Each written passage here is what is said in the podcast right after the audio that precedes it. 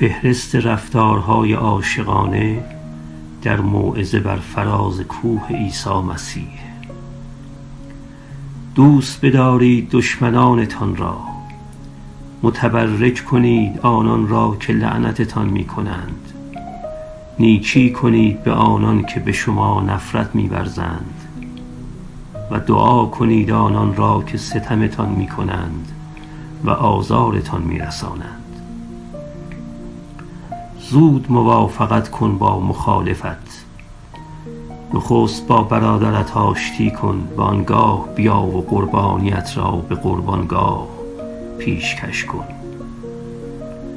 شنیده اید که گفتند چشم در برابر چشم و دندان در برابر دندان.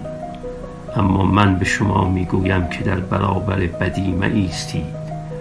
بل اگر کسی بر گونه راستت سیلی زد گونه دیگر را نیز پیش آر.